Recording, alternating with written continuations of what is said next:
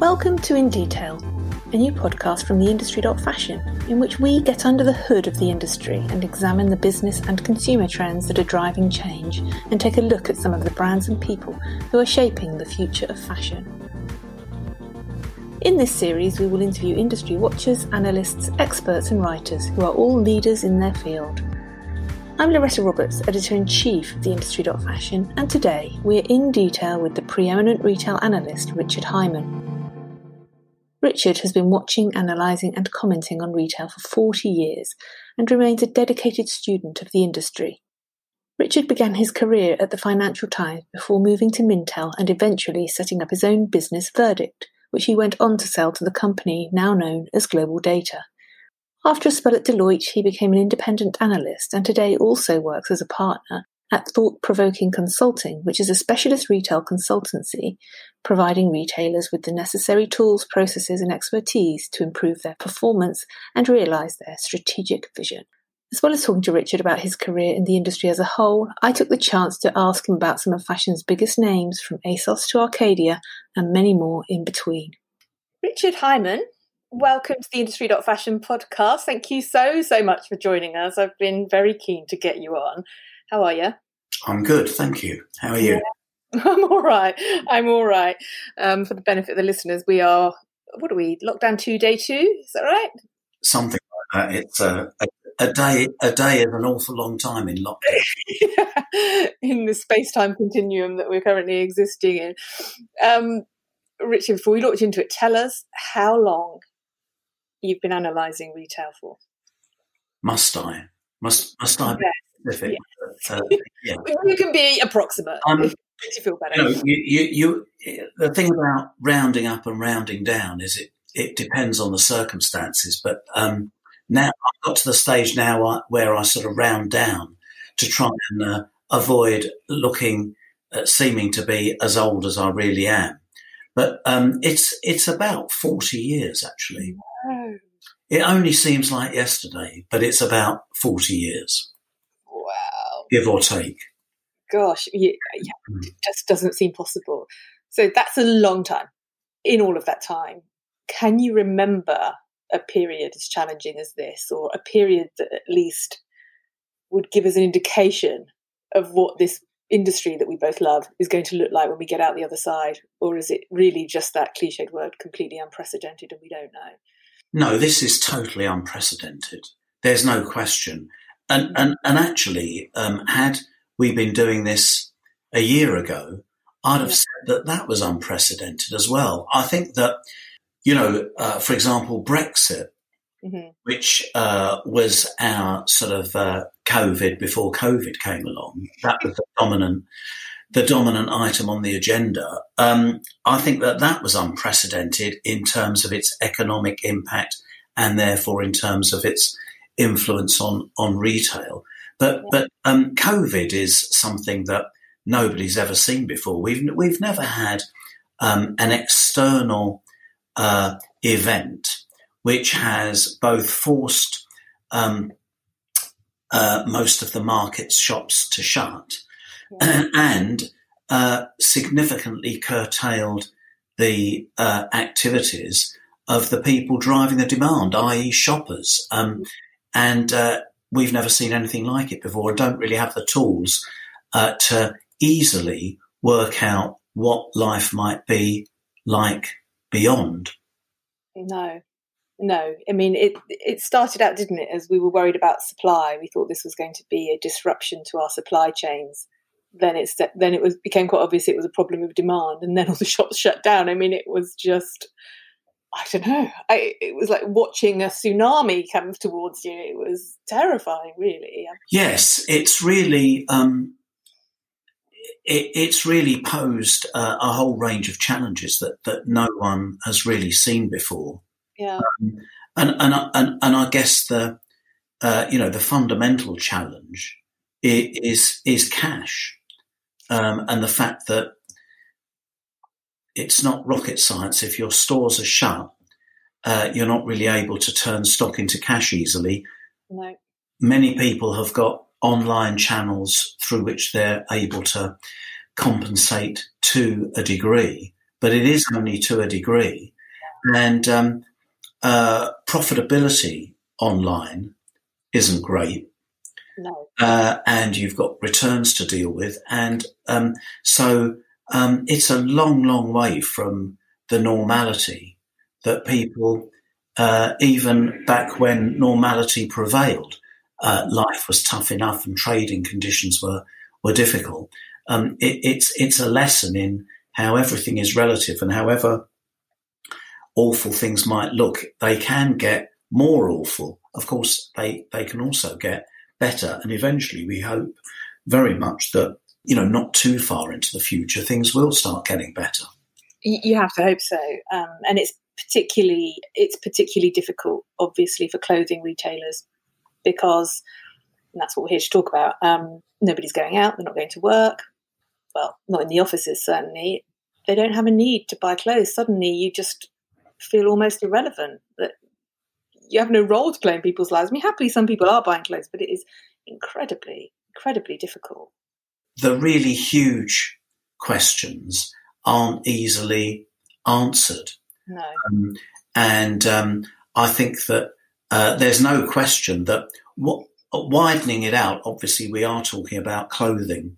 Yeah. And it's not really going to be much of a consolation if I say that across the whole of the retail industry, there is no question that the hardest hit sector by far. Is clothing. Yeah. By far. Mm-hmm. No other sector, or, or fashion, let's say, yeah. um, no other sector comes close. And um, I think that, you know, every sector of retailing has its own peculiarities. And one of the peculiarities of, of clothing is that, um, you know, 90% of clothing is about wants, not needs you know, not much of what we buy every year is bought because it's replacing something that has worn out. Uh, we are in, we're all about selling people stuff that they want, that we tell them that they want. And it's not really about basic human need like food, is it? Let's face it. So, um, it's it's a it's a difficult thing, and if there's no going out, if there's no going to work, you know, you're just hanging around your house. What do you need clothes for? I have to say, I've been doing my bit for all the fashion retailers listening. I still bought clothes because I'm obsessed, but I'm in the minority, I realise. I think there's no, uh, you know, there's thinking positive. Mm. The most important thing is to think realistic. Yeah. And and there's no point beating about the bush while lockdown is in place. Um, it's going to be pretty hand to mouth like it was last time. I have estimated that assuming uh, lockdown lasts um, for the period that the government has um, indicated and we go back, and assuming there's a little bit of a bounce back, yeah. um, the UK market will still have lost 20 billion pounds of sales during, you know, for uh, because lockdown during this period, that is, um, it, it, it's something that boggles my mind. Uh, that's a huge number. I think that what people have got to spend some time doing as well mm. is thinking about what's going to happen next year. Yeah. And uh, and planning for it because um, uh, to a large extent, I mean, there are innovative things you can do. You can go the extra mile on this, that, and the other. But yeah. To a large extent, there's not much you can do. No. Um, I think that next year is going to be different. Mm-hmm. It is going to be a lot easier. I don't expect us to be in lockdown. No. There'll still be massive challenges. I don't think that um, people are going to stop working in offices. I don't think people are going to stop um, meeting each other physically as opposed to having um, loads of Zoom meetings. I think that the uh, you know the, the, the social side of um, of life as we knew it will return, and with it, with all of those things, um, the sort of demand for fashion that we've become used to will return. Will it all go back just neatly to where it was before? No.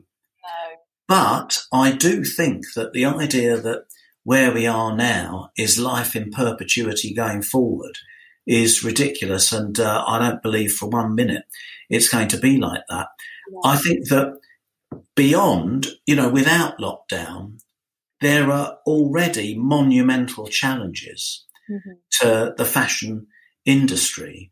Uh, and, and I would say the two biggest ones are um, the general economic climate, which will be um, dominated by Brexit and, Mm. and, and, our, and our general recession, and what that does to unemployment and what it does to household economics.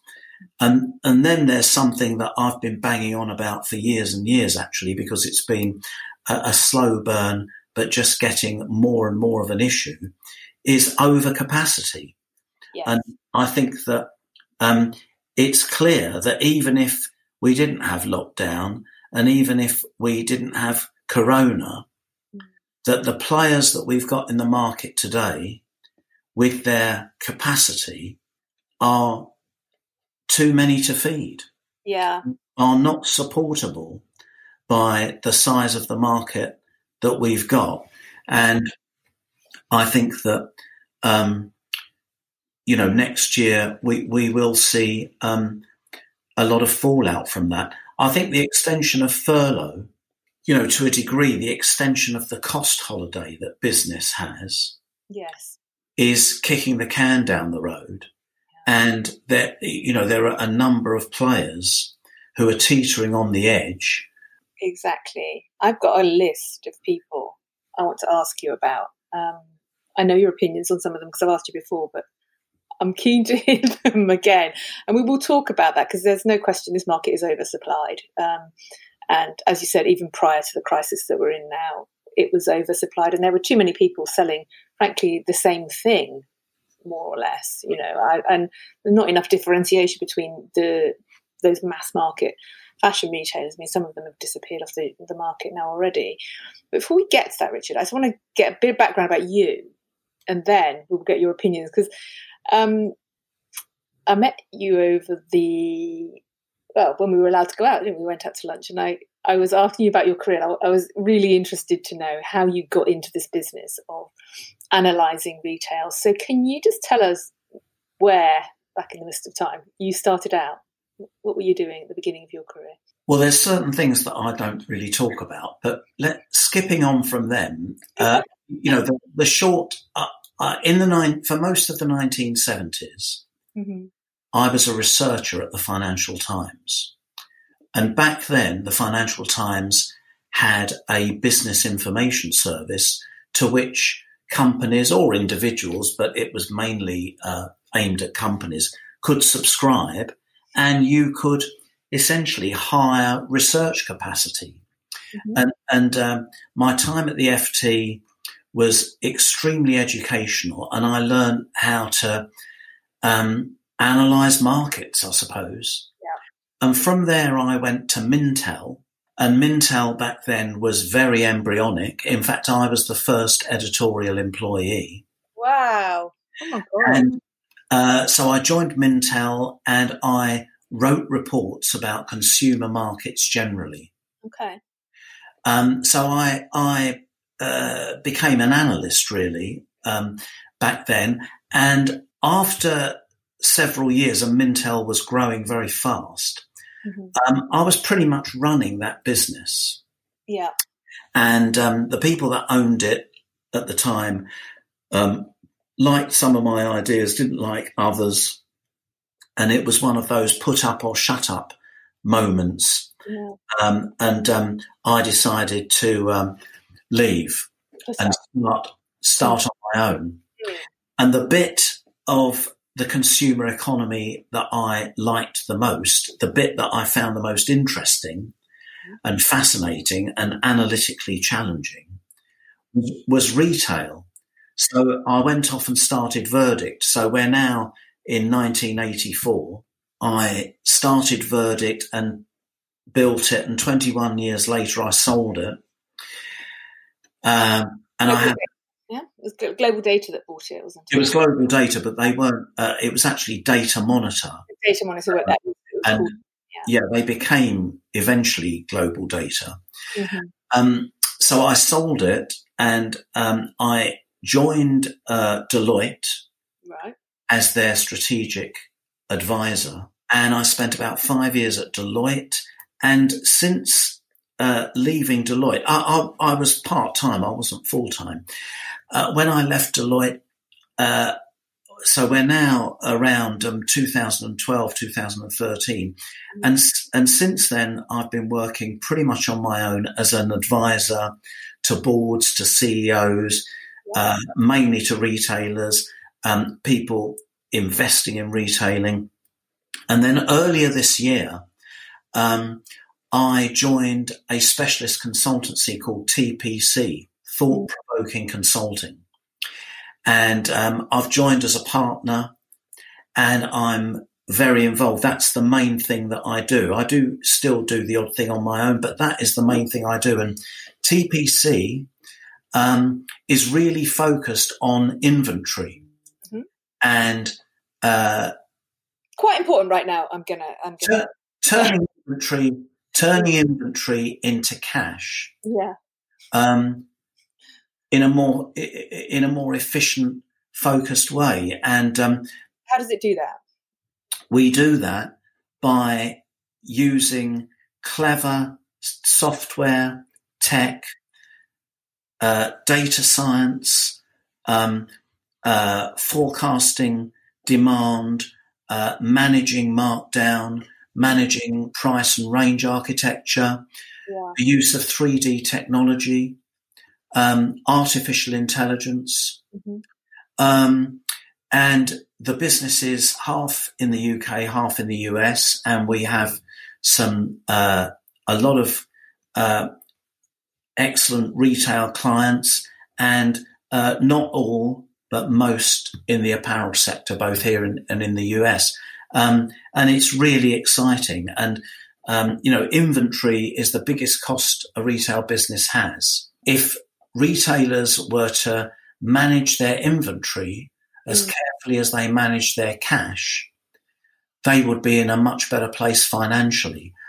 That's fantastic. I mean, you're really still right at the cutting edge of of retail and the future of retail. Forty years into your career, I mean, it's trying to be. You're trying to be. You're still. You're still. The thing that I love about you is you're still a student of it. You know, you're. Oh, I'm. I'm learning. There's so much to learn, and uh, I think you said right at the start, you know, I, am in love with this industry. I'm uh, every bit, if not more excited yeah. now than ever before, because I think that the the opportunities here, um, retailing is an incredibly dynamic, innovative business, and however saturated a market is, and as I've said, one of the issues that UK fashion retailing definitely faces is it's saturated.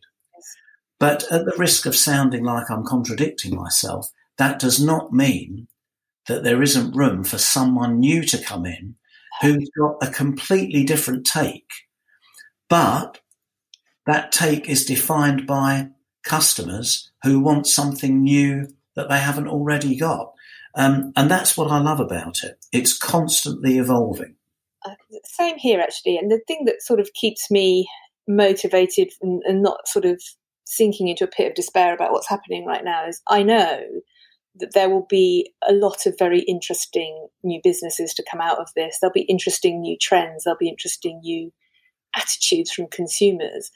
And this is a market that is, it forces change upon itself all the time, even when the market doesn't. You know, it's a very dynamic and very, you know, exciting market and it will adapt. It will adapt somehow. There, there will always be a fashion market, just be different. Right? There, there uh, undoubtedly there will always be a fashion market, and um, the, the the fact that this market is saturated mm. uh, absolutely does not mean that there aren't opportunities. And the idea that people won't make money in this market anymore, uh, that, that idea is preposterous. That's nonsense, right? It's nonsense um, let's talk about then some of the people who are in it now. This is the fun bit because you've always got great opinions. and tell us how you think they're doing, and you know what chance they've got of making it out the other side. Let's say. I'm going to start. I'm going to make it easy for you. I'm going to start with a, a good one, um, and a one that I know you admire, and I do too. And that's Primark. Stores are shut again though, and if I've heard this a hundred, one time I've heard it a hundred times. Why haven't they got a website? Why are they not doing e-commerce? Is that a bad idea? Well, uh, uh, yeah, I'm I'm a great admirer of Primark. I think it's uh, an outstanding business, um, outstandingly run. Uh, it does uh, everything very very well. Does it do everything perfectly? Absolutely not. I've yet to come across um, a retailer that's perfect. Um, you know, clearly Primark is massively disadvantaged now in one way. Yeah. Because it uh, hasn't got a transactional website. Um, and there's no doubt that if it did have a transactional website, it would be able to shift more stock. That wouldn't be difficult because at the moment it can't shift any, or it can't. It can't in the UK. In the. UK, and many and, and and quite a few countries across Europe. But the reason that Primark um, is not transacting online is that it can't make money from it. Yeah. So if they were online now, they would be shifting some stock, and obviously that would be good. But they would be racking up losses, which would not be very good. And, um, you know, the idea that Primark isn't online, you know, because it's emotionally against online retailing or because you know, Paul Marchant hasn't noticed that you can sell things online is ridiculous. They've looked at it many times in great detail and they've always come out the other end um, uh, with the same conclusion. I don't think that that will remain in perpetuity. No. I think one day Primark is very likely to trade online. Yeah. But but uh, you know, one of the issues that people don't ever take into account really is the fact that because of its size, mm-hmm. because Primark is such a volume retailer, yeah. the the implications of going online and what that does to cost and investment and building massive warehousing and having to buy uh, vastly more stock. Mm-hmm. Um, it's not just a matter of sticking a few items in a picture on the website they've already got no. and waiting for the orders to flood in. It's not quite as simple as that. No. I know. I do laugh at people that say, oh, they should be online. It's like, yeah, I think they've probably thought about that. And the reason they're not doing it is not some sort of ideological opposition to um, no to retail or because they wouldn't have the smarts to do it. They could, but it's the economics of it, isn't it? Really, it's it, it, it's it's about it's about economics exactly. And uh, I think the other thing to say about Primark, where they are in, you know, a slightly different position from many, not all, but many, yeah. is the people that own them. Although Associated British Foods is a publicly quoted company, it's dominated by the founding family. Yeah. And they are in it for the long term you know, they're not they're they're not happy with any of this. No, of course they're not. But they are less focused on the le- on the next quarter's uh, trading statement, and they take a longer term view of of everything. Um, you know, I am absolutely certain that when stores reopen, Primark will still be one of the absolute handful of best retailers we have in the market just as they were before. Yeah, I agree. I mean, all the all the property companies say they're the most requested retailer when they're setting up a shopping destination, and they do a survey: who do you want in it? Primark's always on the list from the customer's perspective, and it, and it, it's the one during this period they always had queues outside. A lot of demand for it, you know. Yeah, I, I, think the other thing that, that was it was very uh, noticeable um, or noteworthy that um, when uh, stores reopened last time. Primark's uh, trading performance was was actually very strong, albeit the pattern was different. Albeit that their their sort of uh, you know, their flagship stores, the two on Oxford Street, uh, uh, um, uh, Birmingham, Manchester, the you know the biggest stores they've got. Uh, uh, you know, they were the ones that suffered most, Yeah. and shopping and demand was much more local. But I, I fully expect this time next year, Primark's competitive position in the market will. I, I'd be surprised if it isn't stronger than it is now because they'll have grown more. Yeah, yeah, and some of their rivals have will have been severely weakened as well. They will. Let's talk about somebody possibly a bit more complicated. M&S. Um, we want it to be a great retailer, we all do. Um, but for as long as I can remember now, it's been struggling in clothing. This sort of perpetual struggle to get clothing right. I, I, COVID aside, Brexit aside, everything aside. I mean, what's it going to do to sort that out? I really don't know. I think one of the I think one of the things that that has happened over a period of time with M&S and clothing is that um, the the response to its faltering performance led to cost cutting. As a result of cost cutting, its performance faltered a bit more, which led to more cost cutting. And really, you know, what we've seen is over a period of years, over a period of many years, is the progressive decline of, of the clothing business and the progressive diminution of investment Yeah. in that business. And uh, I've no doubt that if M&S really wants to have a successful clothing business making decent returns, Mhm. it needs to invest in the product. It's uh, all about the product. hmm Um, I can, not that I ever heard him because I haven't been in retail quite that long, but you know, Simon Marks, Yeah. you say that, you know, that, that it, it was all about the product and it still is. Yeah. And I think that, um, uh, making your product cheaper is something that is, you know, probably top, top of the agenda for the M&S leadership team. And, and I think that's wrong. I think that's mistaken. Yeah, they got I- such that race to the bottom, didn't they? I think I think that it's a race to the bottom, and it's a race to the bottom that they can only lose. Yeah. When it when it comes to cheaper clothing, Mhm. they are always uh, disadvantaged because they're coming from the other end of the spectrum, i.e., higher priced clothing. I, you know, I it seems to me that um, you know if you step back from this and um, you know I I tend to look at things strategically, or I try to, Mhm. and if I think about M&S clothing as a challenge, Mhm. the lower risk option commercially Yeah. is to spend more money, not less. Mhm. Making a success from making M&S's clothing cheaper is it's it's not just extraordinarily difficult. Yeah. It it won't work. It won't be a success.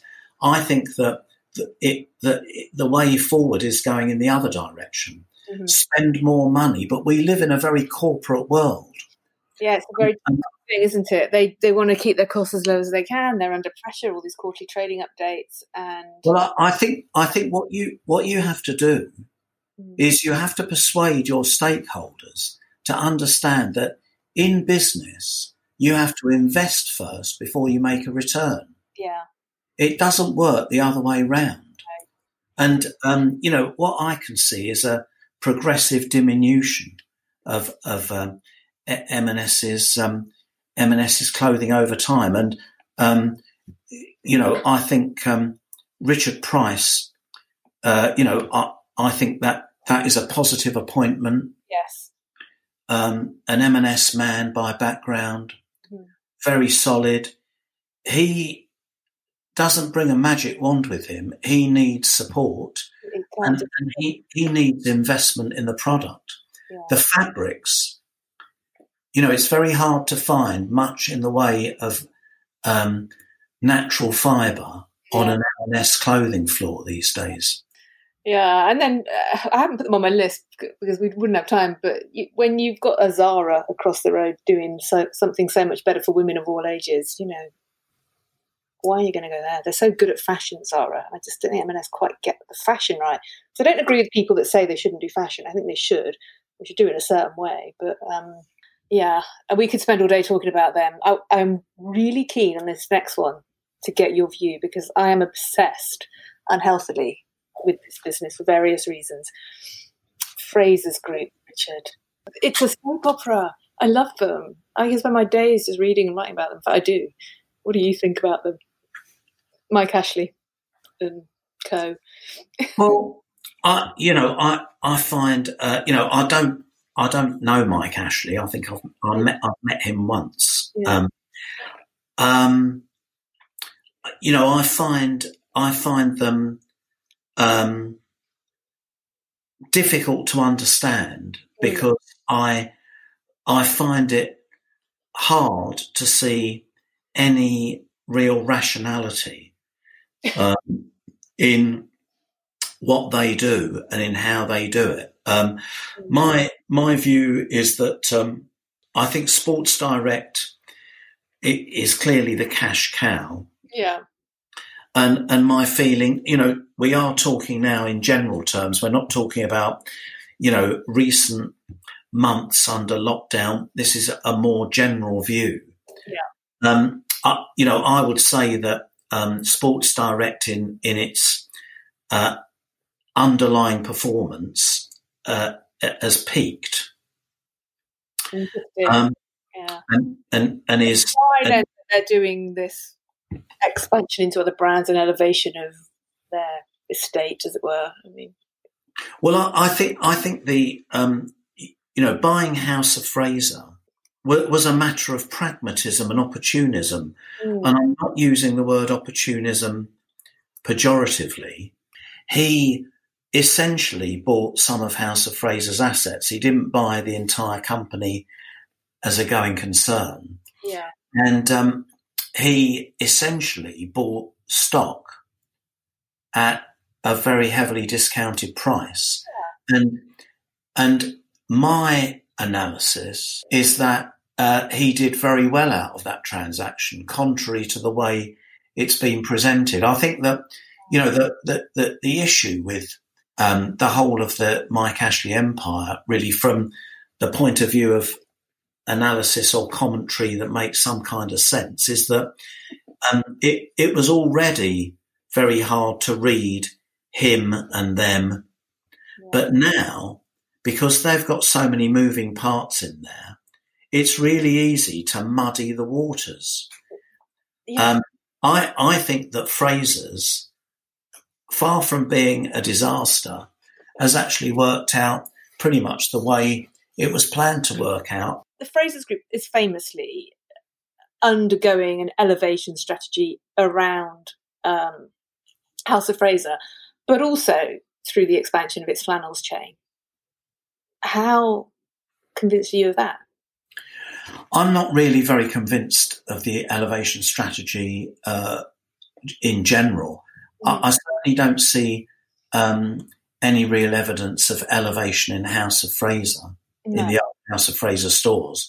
It, uh, you know, it, in fact, if there's been any movement, it's definitely um, in the opposite direction rather than to be uh, elevated from where it was before. Yeah. Um, and and flannels it, it is a business that one one would have thought um, didn't really have an enormous opportunity for loads more stores, and yet I do see that he is planning to open quite a few more. And I just wonder, uh, you know, where that is going to end and how that is going to pan out. I'm not, I, I, I think that the thing is that, um, you know, with, with Mike Ashley's business, mm. you know, we, we, we have become quite used to there being a bit of a disconnect between what they say mm-hmm. in their public pronouncements, and their public pronouncements are usually, um, you know, pretty thin. Yes. But such as they are, there's a bit of a disconnect between what they say and what they do and, and the reality. So, um, you know, that the Harrods of the High Street, um, I took that with a pinch of salt. And I'm afraid, uh, you know, I think the word elevation is is quite easy to say, but actually doing something meaningful is cost you know costs quite a bit with with an uncertain outcome. The numbers for flannels, um, you know, look you know look very impressive, but as I said before, I think that uh, really understanding what the underlying performance of the components of mm. that business are, it, yeah. it, has become really very difficult, and it's all a bit blurred and murky. Maybe how they like it. Um, they, of course, this week dropped out of the running to buy someone else that I wanted to ask you about, and that's Debenhams. I mean, this is more painful than the election of the next American president watching the saga at Debenhams, isn't it? Are we going to be forced to endure this? I have to say, it, it's difficult to think of something more painful, but you've nailed it. it, it really is. I, I, think the Debenham story is um, is it, it's pretty awful. And uh, while you know one feels sorry for the people that work there, and there aren't that many people that are working there anymore, um, because most of them have gone. I think that it, you know, Debenham's decline has been so long drawn out and so painful. Yeah. Um, and um, I think that, uh, you know, clearly, had it not been for the cost holiday, yeah, um, Debenhams would surely be bust by now, uh, or the the people that now own it would have had to put a vast amount of money in, having put loads of money in a number of times before. You know, how many times are they going to put more money in? And now we've got this rather absurd um, uh, charade yeah. of apparently uh, an auction where your place at the table involves you offering 300 million pounds. Yeah. Um, when no one's going to put three buy Debenhams for 300 million pounds why on earth, and this is the bit that I never understood, why didn't they just let last, what, early last year now, feels like a, a hundred years ago, why didn't they just let Mike Ashley have it? Because they don't want him to have it. it's personal. It's about, this, this is all yeah. about, this is all about emotion and it's all about vanity. Talking about emotion and vanity, Richard, the next company I wanted to ask you about was Arcadia. run by uh, Sir Philip Green. And you do know him, unlike Mike Ashley, you know him quite well. I, they've been quiet lately, have they not? I feel like I haven't really heard much from Arcadia. They've laid some people off, I know, but what what does the future look like there? Well, Arcadia uh, is fascinating, and as you rightly say, um, you know, things have gone very quiet there. You know, Arcadia can't conceivably be in a good place. No. Um, and and you know they must be hurting. But having said that, mm-hmm. um, you know, are they in uh, a much worse place than many other retailers? And I think the thing that mm. people underestimate about Arcadia is that it it's a very well structured old style retailer mm-hmm. that is able to uh, put together a product that it can sell. Um, you know, do I do I expect in say two or three years' time all those Arcadia brands to still be trading? No, no, I don't. I don't. Um, streamline that portfolio. I, I I think that you know think things need to happen. Um, you know, Top Shop uh, and Top Man uh, or Top Shop is is a is a is still a good business, and I and I think it can be turned round. I think the others are harder to turn round, but but they are consistent traders. They've you know they've still got um, the the wherewithal mm-hmm. to trade those businesses week in week out, and um, I think that like so many retail businesses, mm-hmm. this cost holiday has bought them quite a bit of time. Yeah. And while that remains the case, I think that the wolf isn't, it, it, you know, isn't isn't quite so close to the door. Yeah, I've got a lot of affection for Topshop actually, but I don't know if that's more just I don't know emotion or whatever. But I think it's a good brand, and I still think they make good clothes. Um, one of the business I wanted to ask you about has been a bit of a thorn in the side of Topshop since it appeared. Um, well, 20 years ago now, is ASOS. We've got to talk about an online player, so I picked them. Um, I think they're the biggest and the best we've got in this country. They look like they're doing all right to me, um, all things considered. How, how, how, about you? Yeah, I think ASOS have come back um, quite well. Yeah. Um, as I keep saying, given the cost holiday, it's hard to tell really how well anyone's doing. Yeah, sure. Not really. Mm. Um, but you know, I think ASOS is is is a good business. It's it's quite a well balanced business. I think that um, you know, if if you want to if you want to see what kind of a margin you can make out of uh, an online clothing business, you'd be much better off looking at ASOS than Boohoo. Yes. For example, I think that ASOS is reality and Boohoo isn't. Yeah, um, I think that's true. I, I, think, you know, ASOS has done phenomenally well.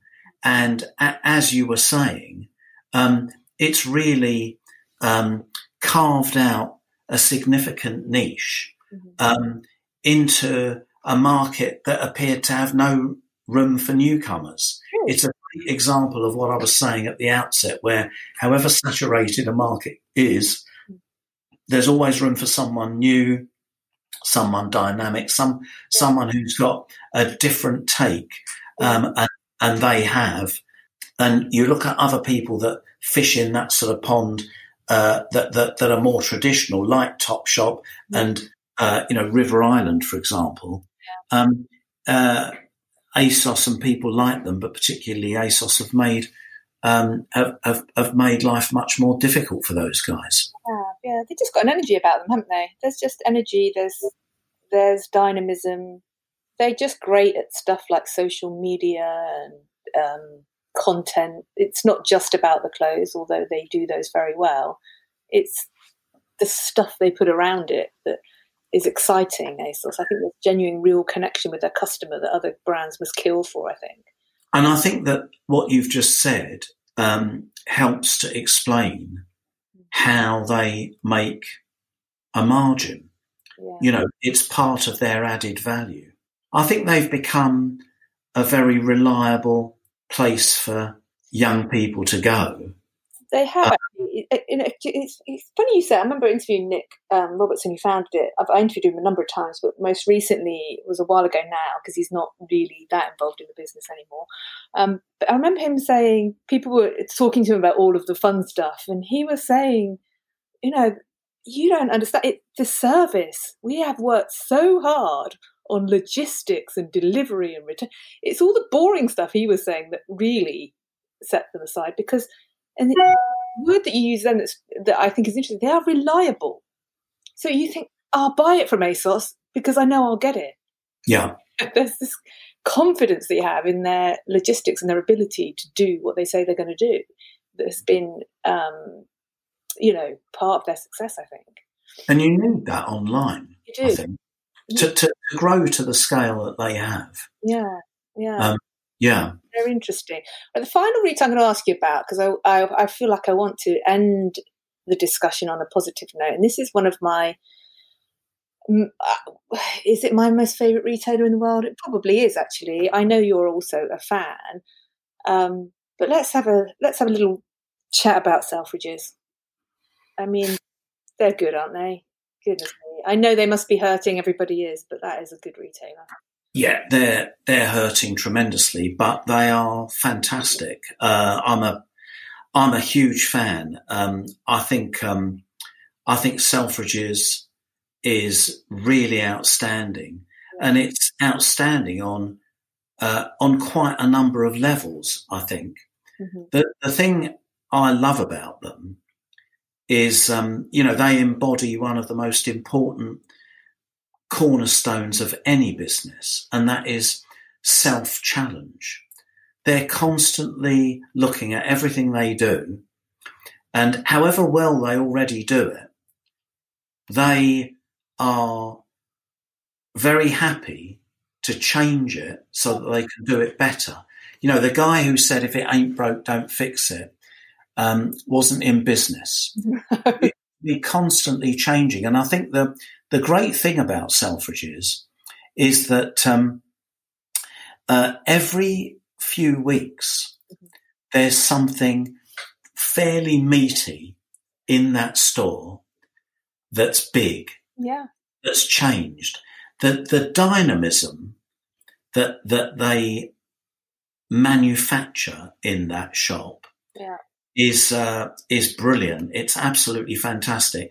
Uh, and I, I, I often, um, you know, when I'm doing talks to people or whatever, I often use them as my example of innovation, partly because everyone expects innovation to mean tech.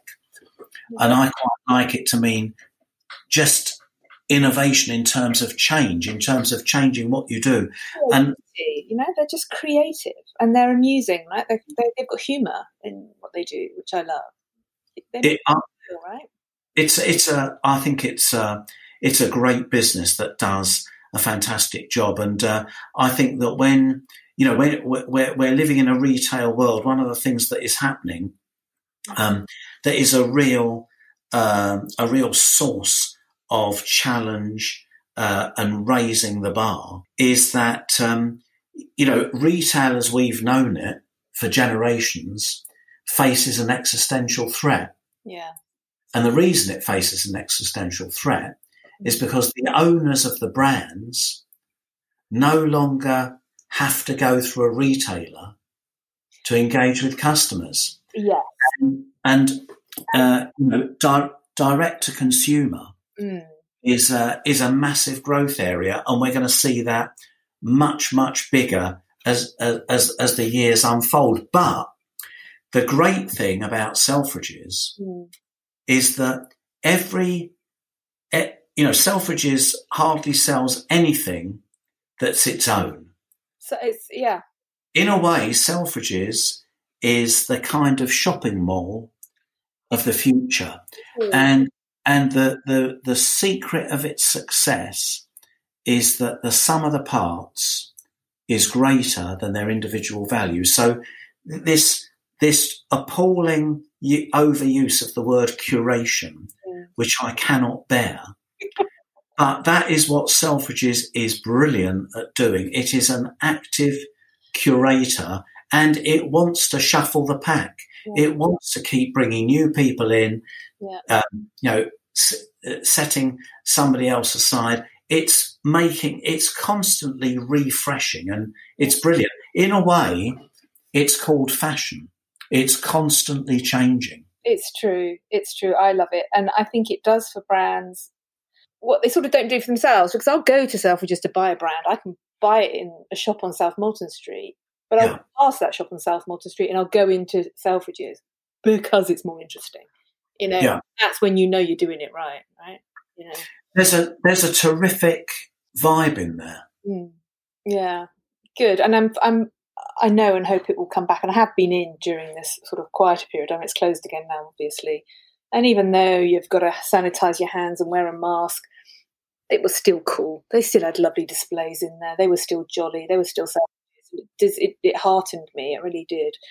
Um, okay, that's my list of retailers over, and I'm I'm really grateful to you. I'm going to give you one final question before we wrap this up. I could talk to you all day, Richard. I really could, but sadly busy. Um, certainly busier than me. Um, you said there that uh, retail faces a bit of an existential threat, but you've also said that there's opportunity in the future for the physical fashion um, do you think I don't know, when we've got a vaccine, when the time is right, those shoppers who've all been staying at home, will they come back, do you think? I think a lot of them will. Yeah. Uh, I don't think all of them will immediately. I think that X percent of the population, for one reason or another, is nervous and will take some reassurance. Yeah. But, but eventually people will. Yeah. Um, you know, it, it, it doesn't mean that fashion retail doesn't have to meanwhile have a massive restructure.